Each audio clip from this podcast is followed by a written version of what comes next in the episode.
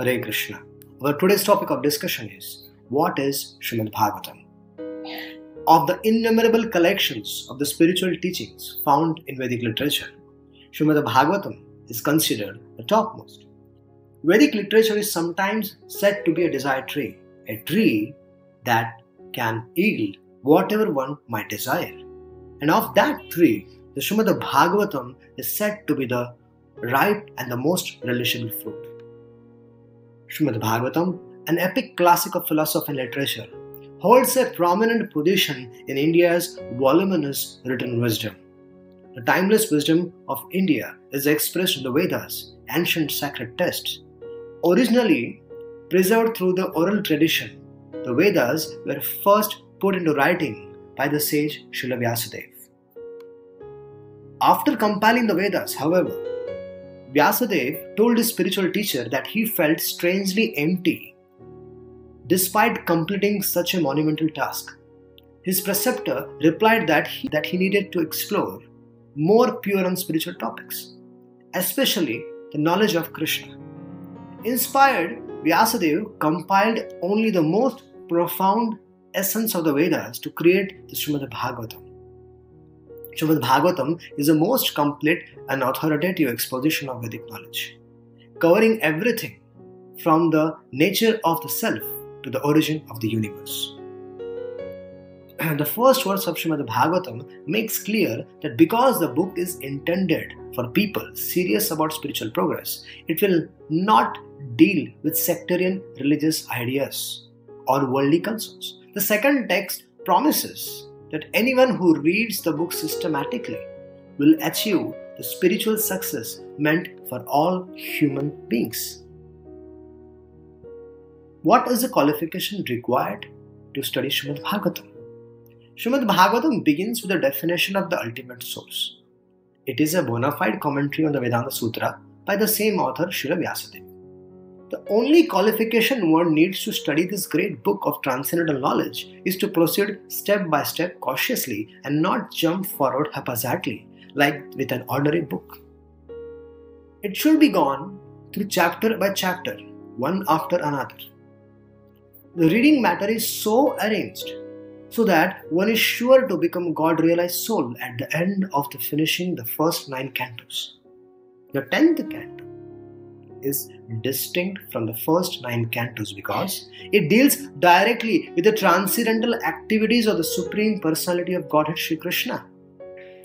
One will be unable to capture the effects of the tenth canto without going through the first nine cantos.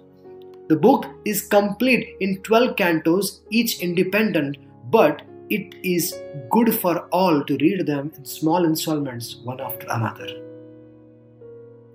is Srimad Bhagavatam, the 19th Purana. Srimad Bhagavatam is one of the 18 Puranas, but Vyasadeva wrote it after compiling the essence of the Vedas in the Vedanta Sutra and also composing the Mahabharata and Puranas. But one might ask, if, if the 18 Puranas had already been compiled, does this make the Srimad Bhagavatam the 19th Purana? Srila Jiva Goswami Path explains in the Tattva Sandarbha that this is not the case. Srimad Bhagavatam appeared first to Srila Vyasadeva in a concise and subtle form as one of the 18 Puranas. Srila Vyasa composed a Vedanta Sutra on the base of the first edition of Bhagavatam. Later, where he sat in trance in pursuance of Narada Muni's order, the expanded form of Srimad Bhagavatam was revealed to him as a natural commentary on the Vedanta Sutra. Srimad Bhagavatam and the Vedanta Sutra share the same subject, the absolute truth and they describe the same principles of Sambandha, Abhidheya, and Prayojana. Many acharyas and scholars wrote commentaries on the Vedanta Sutra, but only those that agree with Srimad Bhagavatam, such as those given by Ramanujacharya, Madhvacharya, and Baladev Vidyabhushan, are bona fide. Suta Goswami alludes to Vedavyasas composing two editions of Srimad Bhagavatam. Sasamitam Bhagavatim Kurutva Anukramya Chatmajam Shukam Adhyapayam Asha nivrittim niratam munihi.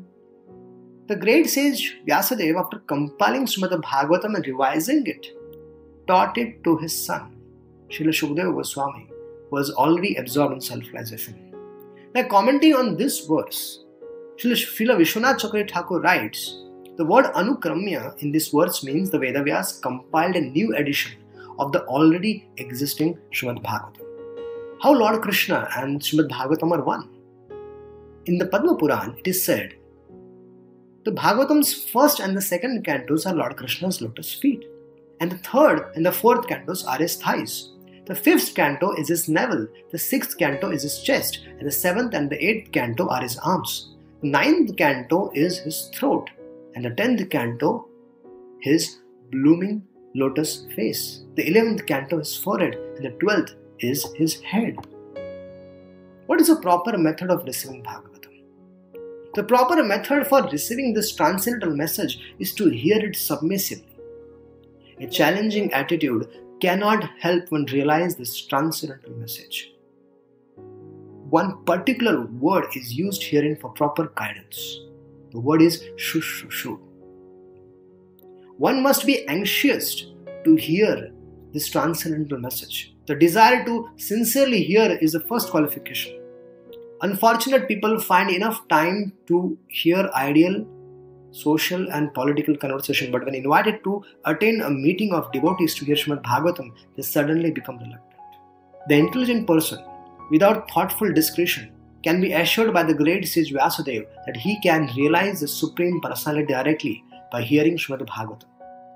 Without undergoing the different stages of realization set forth in the Vedas, one can be lifted immediately to the position of Paramhamsa simply by agreeing to receive this message relationship between Lord Chaitanya and Srimad Bhagavatam. There is no book like the Srimad Bhagavatam. This is not mere tittle title or an exaggerated homage. if one reflects on it as a truly impartial judge, one will realize that there has not been, nor will there ever be, a book like Bhagavatam. There were many who had read the Srimad Bhagavatam before Lord Chaitanya Mahaprabhu came into this world.